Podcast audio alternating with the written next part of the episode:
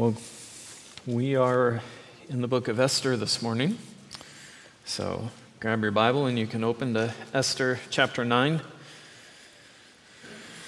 Uh, if you're newer to the church, I'm Pastor Ryan. I'm the associate pastor here, and uh, typically Pastor Jeff is the one preaching, but uh, he had some vacation days to use up this last week, so he took vacation, and I get to finish up Esther. So that's good.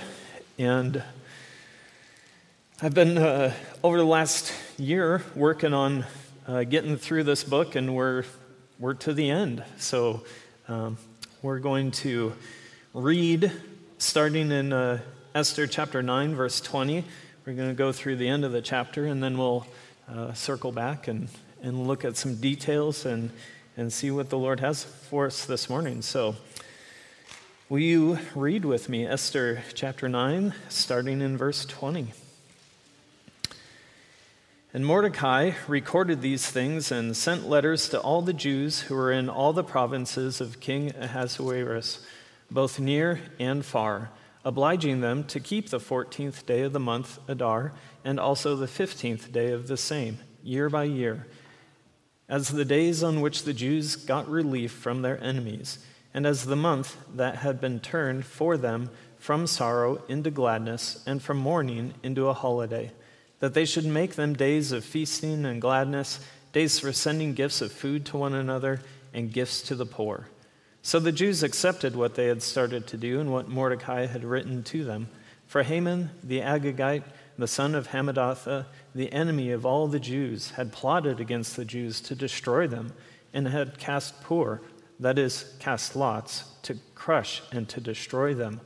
But when it came before the king, he gave orders in writing that his evil plan that he had devised against the Jews should return on his own head, and that he and his sons should be hanged on the gallows. Therefore, they called these days Purim, after the term Pur.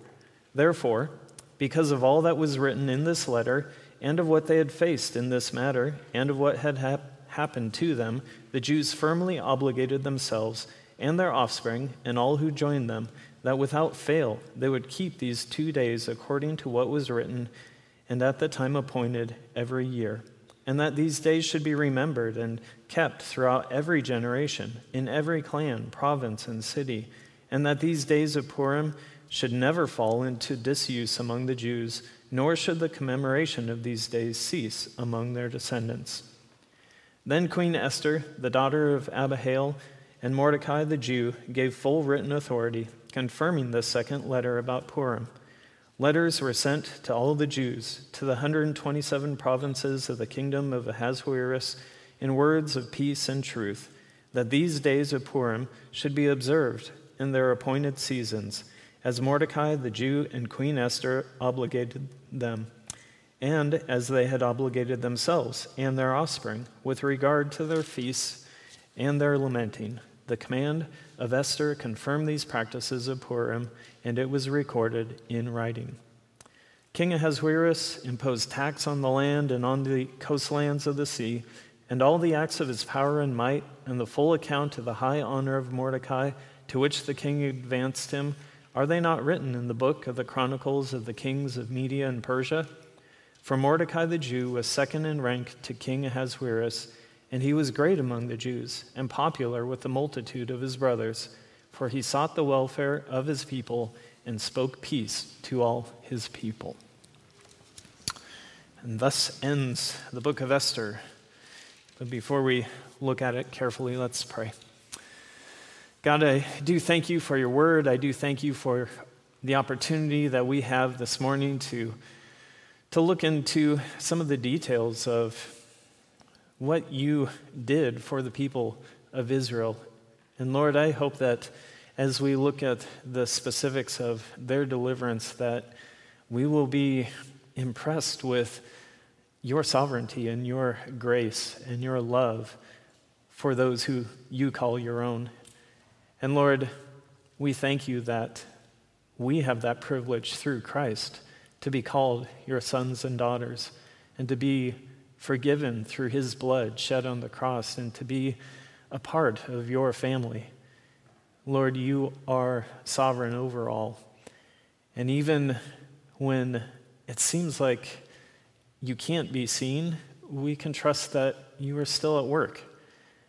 Lord, I hope that you will use my words this morning, that you will lead me through your Spirit, and that you will open our hearts and minds to worship you and to praise you, for you are worthy. We ask this in your name. Amen. Well, I've said this a couple times, but this is the end of Esther. and kind of the, the theme that uh, we've been working with in the whole book of Esther is up here on the wall veiled sovereignty. And it's the idea that God is sovereign, He is powerful, He is in control of everything. And yet, when we come to the book of Esther, uh, we see His sovereignty throughout it, but it's, it's veiled, it's hidden. Uh, and the main reason we say that is because God is not mentioned in the book of Esther. Um, we don't see his name. We don't see the people specifically praying to God. We don't uh, have any of the things that happen in this book directly attributed to God. And yet, without God, how in the world would this have happened? And so we have this, this weird uh, set of circumstances where really you could be tempted to say, well, boy, that worked out well. That was a good coincidence. But for those who put their faith in God, who trust in Him, and who have read the rest of the Old Testament and New Testament, that seems kind of silly it seems like you can't read this book of the Bible and go, oh, well, that was interesting. That was good that, uh, that Esther was in the place that she was, that Mordecai had the place that he did, that, you know, things just worked out. No, it, it's not like that. God is at work in all of the details here in the book of Esther. And, you know, sometimes it's tempting for us in, in our own lives to go through a day or a week or a month and get to the end of it and go, where was God? Was he there? Because it seems like this was just a regular day, or it seems like this was just a regular week, or it seems like this was just a regular month. And the temptation that we have when we read Esther is the same temptation that we have with our lives. Are we going to read Esther and just go, oh, God wasn't in it? And are we going to look at our lives and live our lives and go, oh, well, God's not in it? Well, no, don't do that. We ought to be living every day, every week, and every month looking for God at work because He is at work. Sometimes it seems like it's hard to see, but He's there and He's working. So, one of the main purposes of the book of Esther is to see God's sovereignty and His work on behalf of the Jews, even though He's not specifically mentioned. The celebration of Purim that we're going to be looking at here in some detail is uh, an excellent opportunity to, to put this purpose to the test. Because unfortunately, Purim, for a lot of Jewish people, has just become a holiday. It's a couple of days marked out on the calendar where they get to celebrate, where they get to take work off and then get together with friends and drink and be merry and wear costumes and do all sorts of stuff. But is that all that it is? Is it just another holiday? Is it just a reason to get together and party? Well, hopefully, as we look through this, we'll see that it's, it's not just a party. There's, there's a lot going on behind it. Let me ask you a question here. How many of you remember what happened on September 11th, 2001? I do. Um, does anybody remember the slogan that came from that day? I heard some mumbles. What was it? We will remember or never forget. There were kind of a couple of different takes on it. Never forget. Did you forget? Hopefully not. I remember I was in college and uh, it, was, it was a weird day. Uh, I woke up, I went to class, and I came back from class, and everybody was huddled around the TV in our dorm room. And I'm like, what's going on? Come here, you got to see this. And I saw the planes hit the buildings, and I saw the planes or the buildings go down, and it was weird. it was surreal. And the year after, September 11th, 2002, I remember days up to that going, wow, that was just a year ago. But now, we're coming up on this year, 2021, will be the 20th anniversary of that. And I have to confess that this year, on September 11th, I wasn't thinking about it days beforehand. In fact, I went through pretty much my whole day until like in the afternoon, where I was online and I saw something that reminded me, and I went, oh my goodness, today's September 11th. And it kind of hit me again, the significance of that day. But I was just going through another day. Never forget. Well, I almost forgot. we need reminders because we are forgetful people. And that just tends to happen. We forget things, even really significant things. Confession time, guys. You may know where I'm going. How many of you have forgotten your anniversary? Nobody raised their hand. Hmm, interesting. Next week we'll be talking about lying.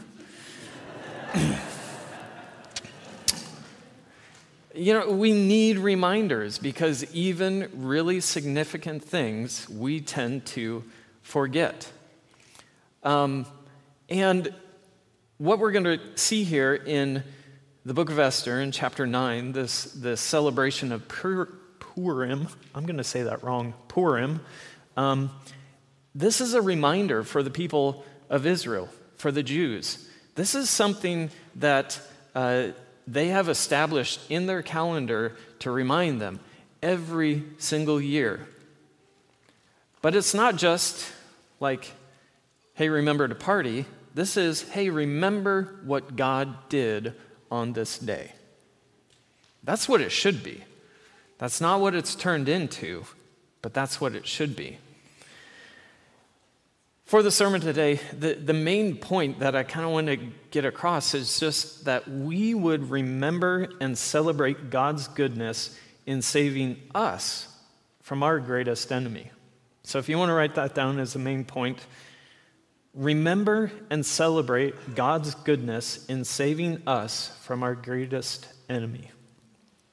The, the circumstances here in Esther are of salvation, they're of redemption. And these are specific instances where God saved his people from a plot that was going to exterminate them. Well, the application for us is that we would remember and celebrate God's goodness in saving us from our greatest enemy. And I have three simple points. Uh, first point is a reason to celebrate. Second point would be uh, a commitment to remember. And the third point is the God who delivers. And I'll repeat those as we get to them. So, the first point, a reason to celebrate. Why are they celebrating? What is this thing called uh, Purim? Well, we have two uh, good summaries of what has happened in the book of Esther. If you look first at uh, chapter 9, verse 22, it says this As the days on which the Jews got relief from their enemies, and as the month that had been turned for them from sorrow into gladness and from mourning into a holiday, that they should make them days of feasting and gladness, days for sending gifts of food to one another and gifts to the poor. Why the celebration of Purim? Because, as this says, this month was supposed to be a really bad month for the Jews. If you remember back to uh, the beginning uh, chapters of Esther, this guy Haman was offended by Mordecai, and as retaliation, he decided, I'm going to exterminate the Jews. I hate these guys. I hate Mordecai, and I hate his people, and they need to be gone. And so he issued a decree that on a certain day, all the Jews were free game, basically. You could go, you could kill, you could destroy, and you could take all of their possessions for yourself.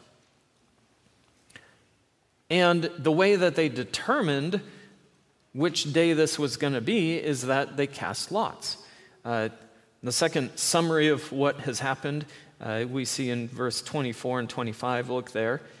For Haman the Agagite, the son of Hammedatha, the enemy of the Jews, had plotted against the Jews to destroy them and had cast Pur, that is, cast lots, to crush and to destroy them. So he had had this plan to destroy the Jews, but he was like, when should we do it? Well, let's cast lots. And I don't know if he rolled dice or if he drew straws or if he just flipped through the calendar and went, uh, this day. It was something like that, though.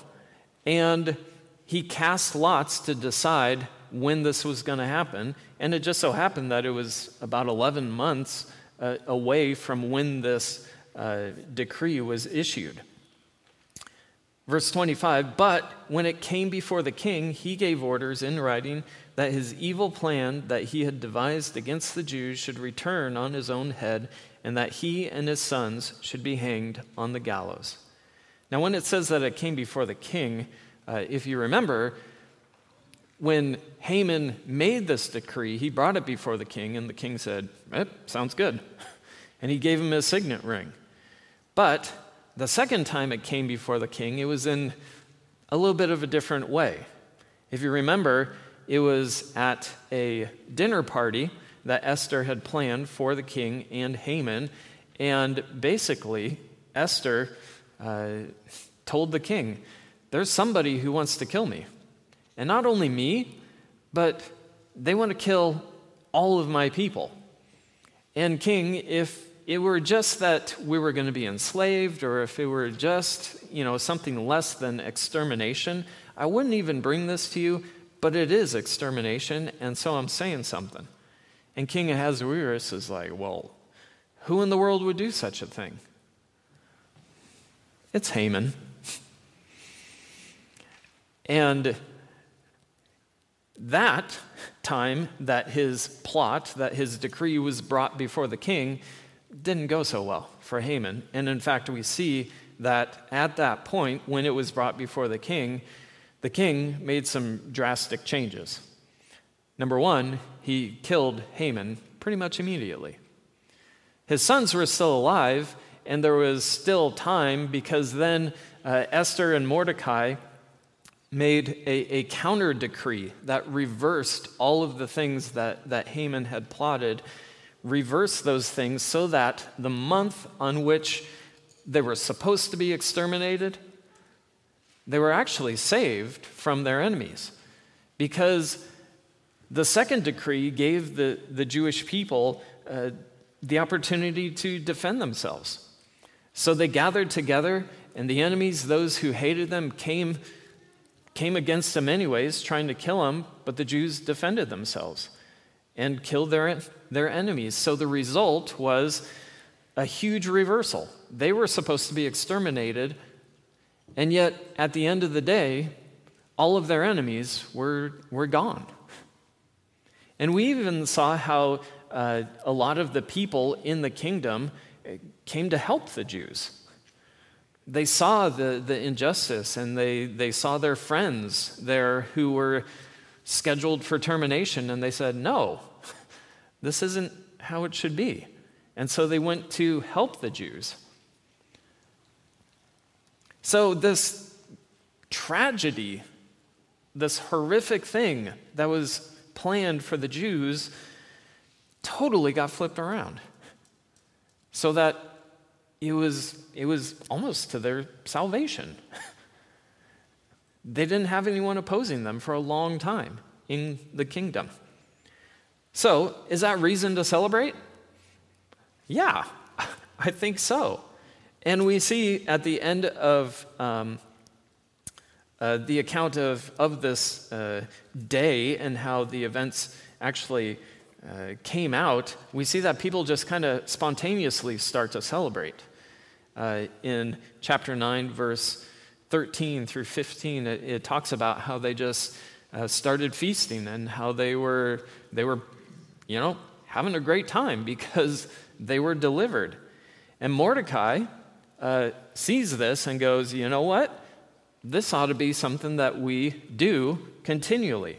So, in verse 16, um, or in verse uh, 20, excuse me, Mordecai recorded these things and sent letters to all the Jews who were in all the provinces of King Ahasuerus, both near and far, near and far, obliging them to keep the 14th day of the month Adar and the 15th day of the same year by year. So he's saying basically, like, yeah, the celebrating, this is good. We should keep this going. And he is obliging the people to keep on doing this. And the people go, Well, yeah, of course, let's do this, because this is definitely reason to celebrate. Now, it's interesting, you know, we have this example of God turning a bad situation into a good situation, but this isn't the first time that we've seen this. If you read through the Old Testament, that's what God constantly does. He takes really bad situations and turns them around for good. He did that for Joseph. Joseph was sold into slavery, hated by his brothers, imprisoned, all of these bad things. And yet, was it really bad? We see in Genesis chapter 50, verse 19, says this Joseph said to them, his brothers, Do not fear. For am I in the place of God? As for you, you meant evil against me, but God meant it for good, to bring it about that many people should be kept alive as they are today. God took some really bad circumstances in Joseph's life and turned them around for good. He did that for the Jews when he brought them out of slavery.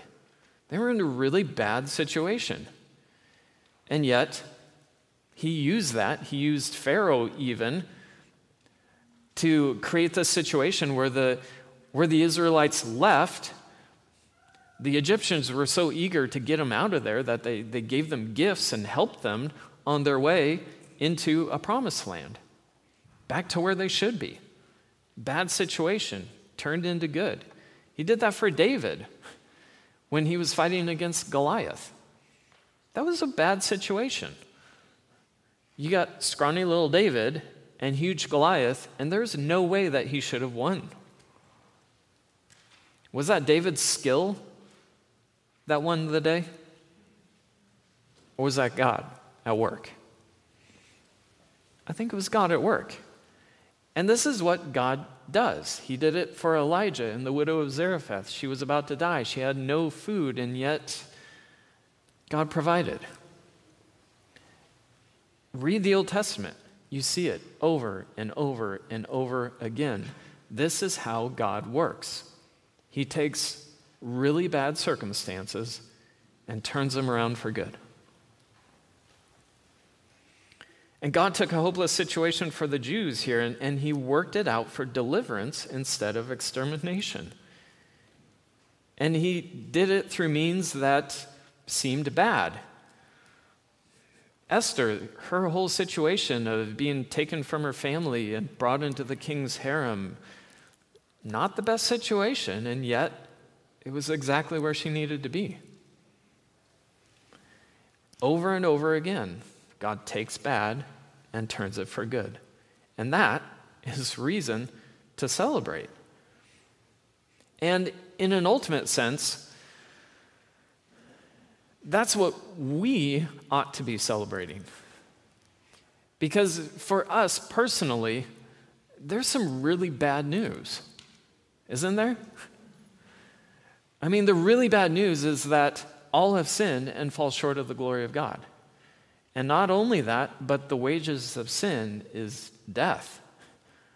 So we are under this sentence of death because of our sin before God, and that is the worst news ever. Because literally, the consequences of that are eternal separation, eternal damnation, eternal punishment, and it doesn't get any worse. And sometimes I, I, think we just forget how bad that really is. I know I forget it, and I need to be reminded.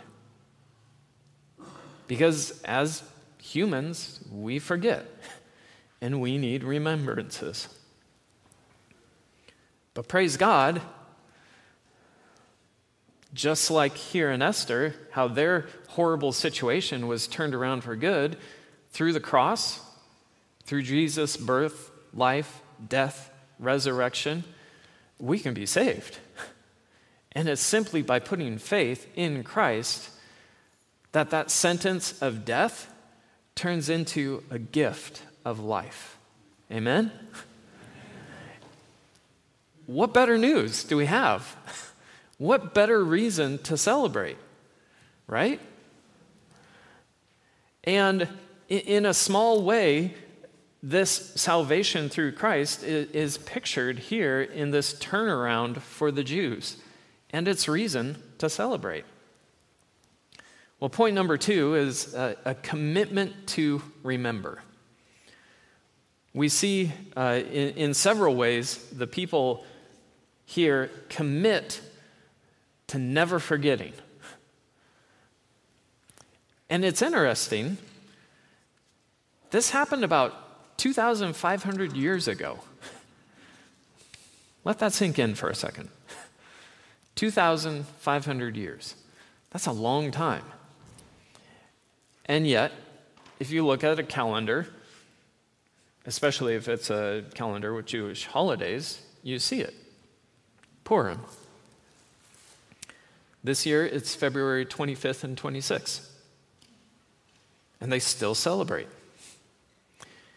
They committed themselves. They said, We will not forget. And for those who, who uh, celebrate the day according to what the Bible says, they, they don't forget. Now, I say that because the holiday has kind of eh, deteriorated a little bit, depending on who you talk to. Um, Many people who would say that they are Jews see it as kind of a, a Jewish Halloween. Um, there's an actress, Mayim Bialik.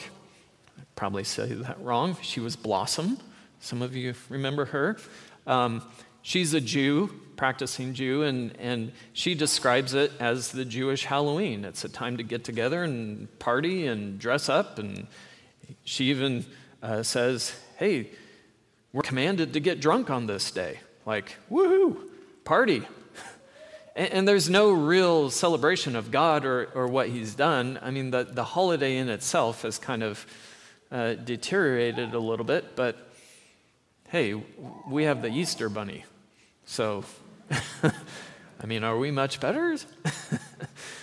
there, there is a deterioration, and yet there are still those who faithfully uh, celebrate this holiday and do remember the truths that it, that it portrays of God being a deliverer, of God saving his people. In fact, one of the things that, that you are commanded to do according to uh, Jewish law is you're commanded to hear the book of Esther read two times. Once on the evening when Purim starts, and once in the morning uh, the next morning. You're commanded to sit and listen to the whole thing and remember. And it's uh, kind of funny. They have those little uh, spinny things, they're little ratchets, noisemakers, and every time uh, Haman's name is mentioned, they stomp their feet and they spin those things to, to indicate Haman's the bad guy. Like, we want him gone. Um, and there, there's some really, you know, interesting things about the holiday that you can look up. I'm not going to spend too much time on it, but uh, this is this is something that um, the people uh, said, "Hey, we're we're gonna do this." If you look at verse 28, uh, that these days should be remembered and kept throughout every generation, in every clan, province, and city, and that these days of Purim should never fall into disuse among the Jews nor should the commemoration of these days cease among their descendants. And it hasn't. The reason for celebrating is, is God is the deliverer, and the Jews have, have been faithful to remember. The only sad thing is that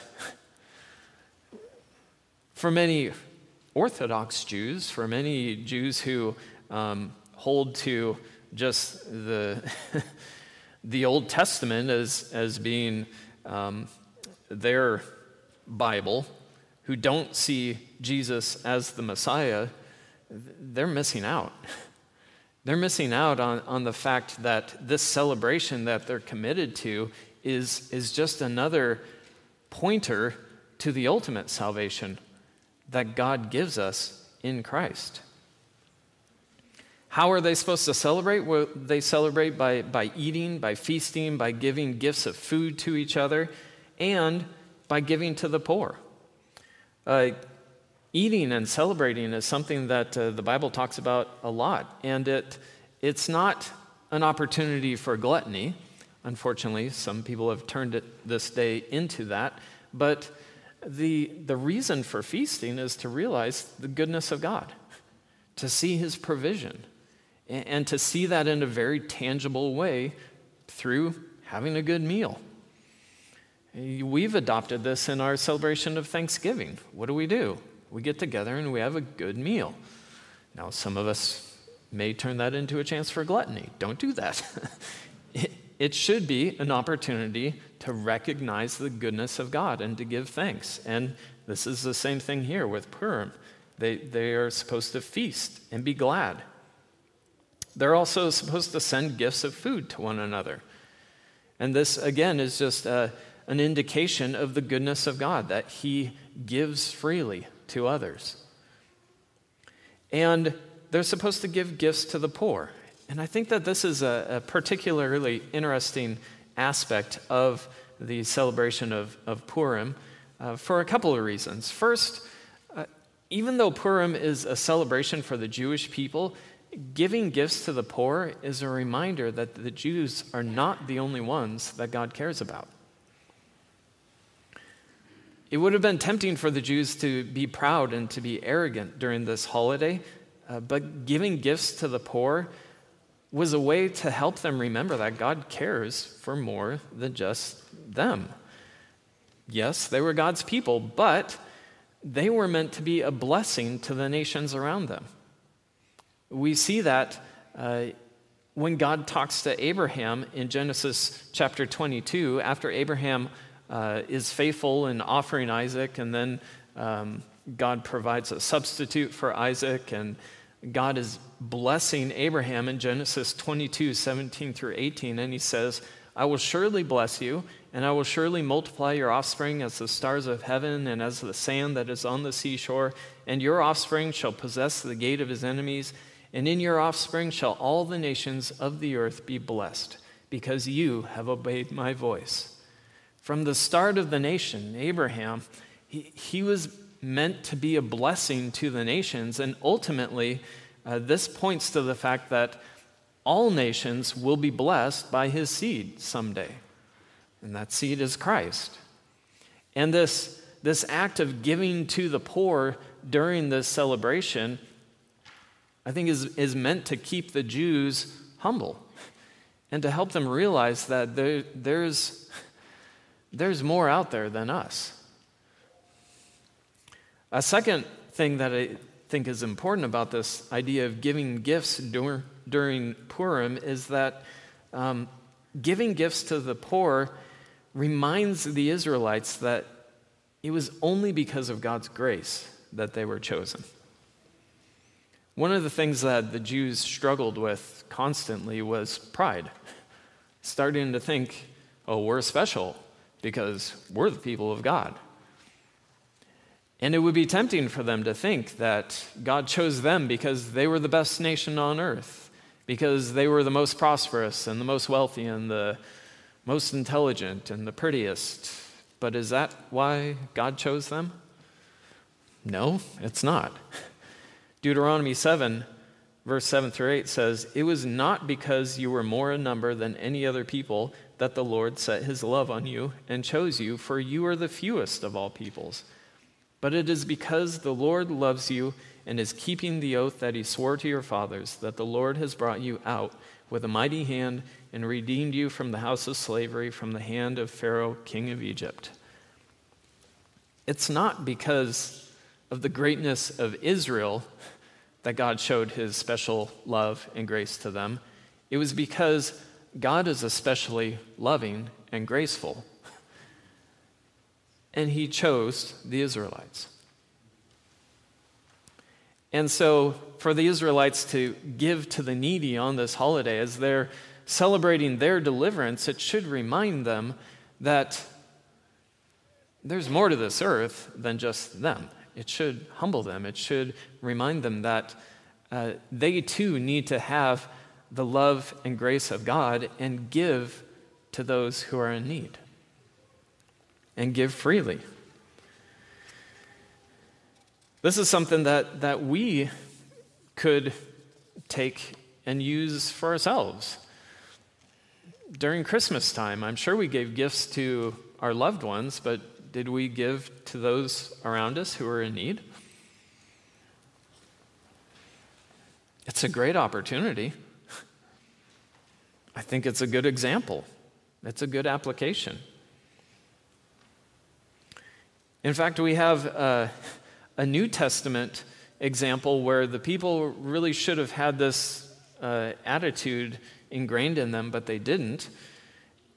In 1 Corinthians chapter 11, Paul devotes a, a good chunk of verses to admonishing the Corinthians for the way that they were celebrating the Lord's table. Because they were coming together, a celebration of, of what Jesus did for us on the cross and what was happening. Well, some were coming with plenty of food and wine, and they were eating and drinking and having a great time and but then they were sitting right next to someone who had literally nothing or barely anything. And Paul is saying, What in the world is going on here? You ought to be looking towards the needs of others and not just coming and celebrating the Lord's Supper to make much of yourself. It's not a time for that. It's a time to look to others, but more importantly, it's a time for you to look to what the Lord has done for you through Christ. So take your eyes off of yourself, humble yourself, and celebrate in a way that is honoring to the Lord. So, this is how they were committing to celebrate this, this holiday of Purim. They were going to, to feast, they were going to give gifts to others, they were going to uh, help the poor among them. And it was a, a good way to celebrate what God had done. Well, that brings us to uh, a last point, and uh, this is really getting at the, the whole reason behind this celebration. Point number three the God who delivers. Why are they even celebrating this? Why have they committed to do this forever and ever? And why have they been doing this uh, celebration of Purim for the last 2,500 years? Was it because of the greatness of Esther and Mordecai? Because of how smart they were? Well, unfortunately, that's kind of common lore for a lot of people is that, hey, Mordecai and Esther were, were in the right place at the right time, they had the right plan, and they saved the people of, of Israel. The Jews won the day. And that's part of it. But is that it? You know, this idea of veiled sovereignty. Unfortunately, God's sovereignty is veiled in all of this to a lot of people. They don't see it, they just see human achievement. They see the Jews conquering their enemies, they see Esther and Mordecai, and that's it. But that's not it. The real reason to celebrate is the God who delivers, is behind all of this. And he's sovereignly working in what has happened, and that's the reason to celebrate.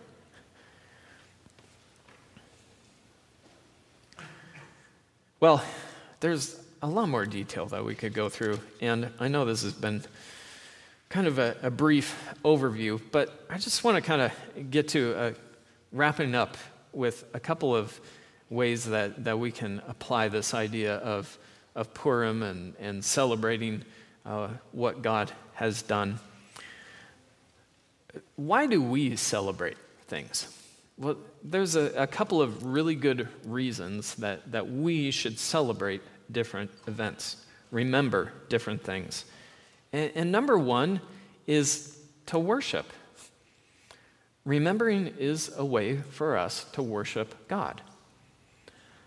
So, is it a bad thing to celebrate Christmas? No, I don't think so, because it's a way for us to worship God and, and thank Him for the birth of His Son. Is it bad for us to celebrate Easter? No, I don't think so. It's a way for us to worship and remember the resurrection of Christ. Is it bad for us to celebrate St. Patrick's Day? That one might be a little bit more of a stretch, but you can celebrate St. Patrick's Day and thank God for, for what he's done. You know, some of these holidays don't have particularly uh, religious reasons for them, but we can turn those opportunities into uh, chances for us to worship God. And that's okay. That's good, in fact. It's good for us to remember. It's good for us to celebrate and to worship God by remembering who He is and what He's done. Why else do we celebrate? To express ourselves. You know, uh, the people just kind of spontaneously started celebrating and, and, and feasting because of what had happened. It was an expression of emotion. It was a, it was a relief. It was, ah, praise God, we, we're alive. And that ought to be a, an aspect of our worship and of our celebration too, is that we actually uh, express our emotions, our, our, thanks, that we participate in, in, something bigger than ourselves. You know, thinking about Christmas, um, we just celebrated it, and it really is cool that we get to take a day where, yes, we bless each other with gifts and we have food and all this, but where we remember that Jesus came to this earth and that we see that we are participants in God's plan. That's an amazing thing. It is reason for us to celebrate. So celebrate. And also, our, our celebrations, our, our worship, uh, Purim, Christmas, Easter, all of this ought to be a testimony or a witness to those around us, too. We see this in Purim with the giving to the needy. This isn't just, hey, Israel's awesome and we're saved, but it was an opportunity for them to reach out and to give to those in need and to be a witness to those around them that our God saves and he cares about the least and that's why we celebrate. it could be a great witness, a great testimony to those around. So celebrate. It's good. Another application or another uh, thing that, that we can take from this is you know, we've talked a lot about deliverance in this, and, and Purim really is a, a celebration, a holiday of deliverance and of salvation. And the question is who are you trusting in for salvation? Because I'll go back to the bad news you need to be saved. All of us are born into this world with the problem of sin, and something has to be done about that. And are you going to trust in yourself for salvation? Are you going to just try and do enough good things to kind of balance things out? It doesn't work like that. You can never do enough good to balance the scales.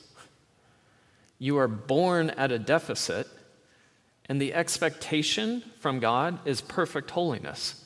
So the best you could ever do is be a flat line in the deficit. That's the best you could ever do. And that's being 100% righteous 100% of the time, and you're still guilty.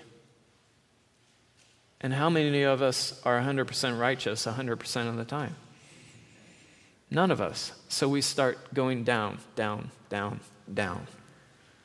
And the only way to be saved, to be counted righteousness, is through the righteousness offered us through Christ and his sacrifice on the cross, and through faith in him. If the Jews celebrated Purim and said, Hey, aren't we great? We delivered ourselves, they missed the point.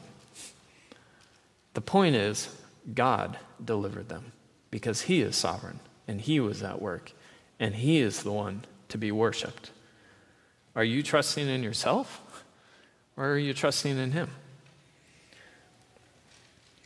And as we look at how the Jews celebrated this uh, holiday of, Pur- of, Purim and still celebrate, um,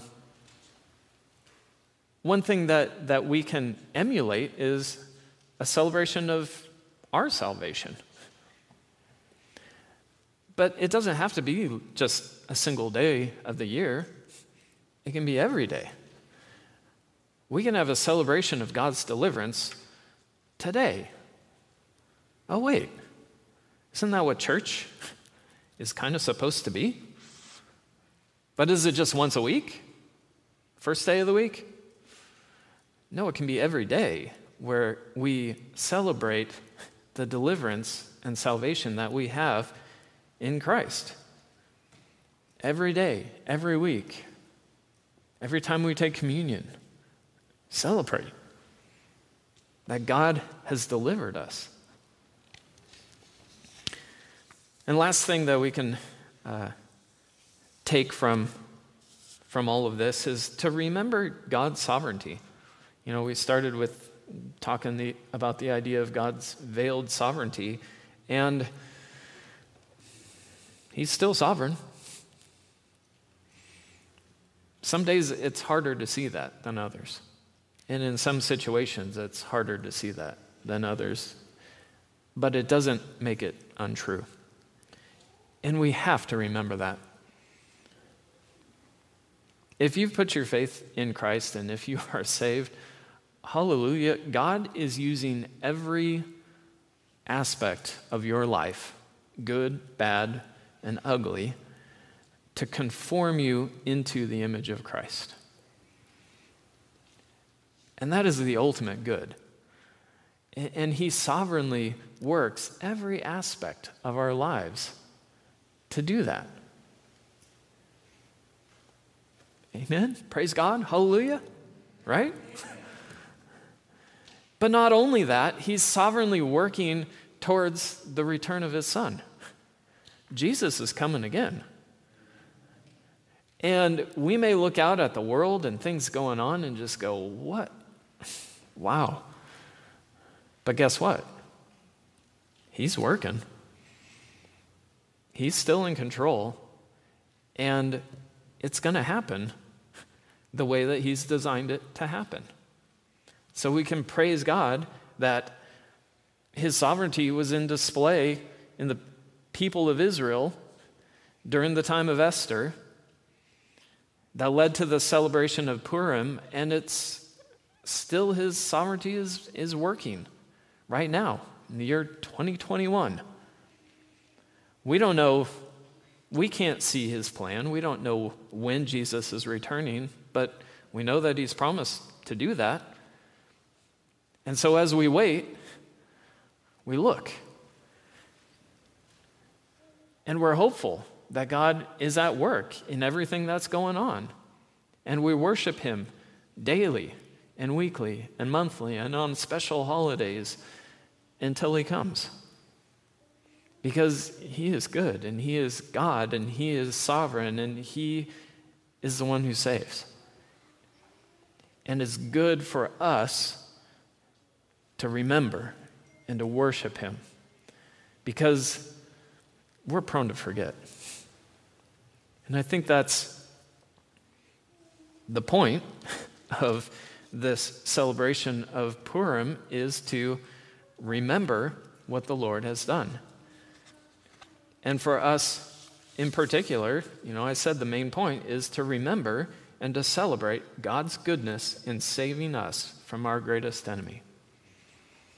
Let's do that every day. Will you pray with me?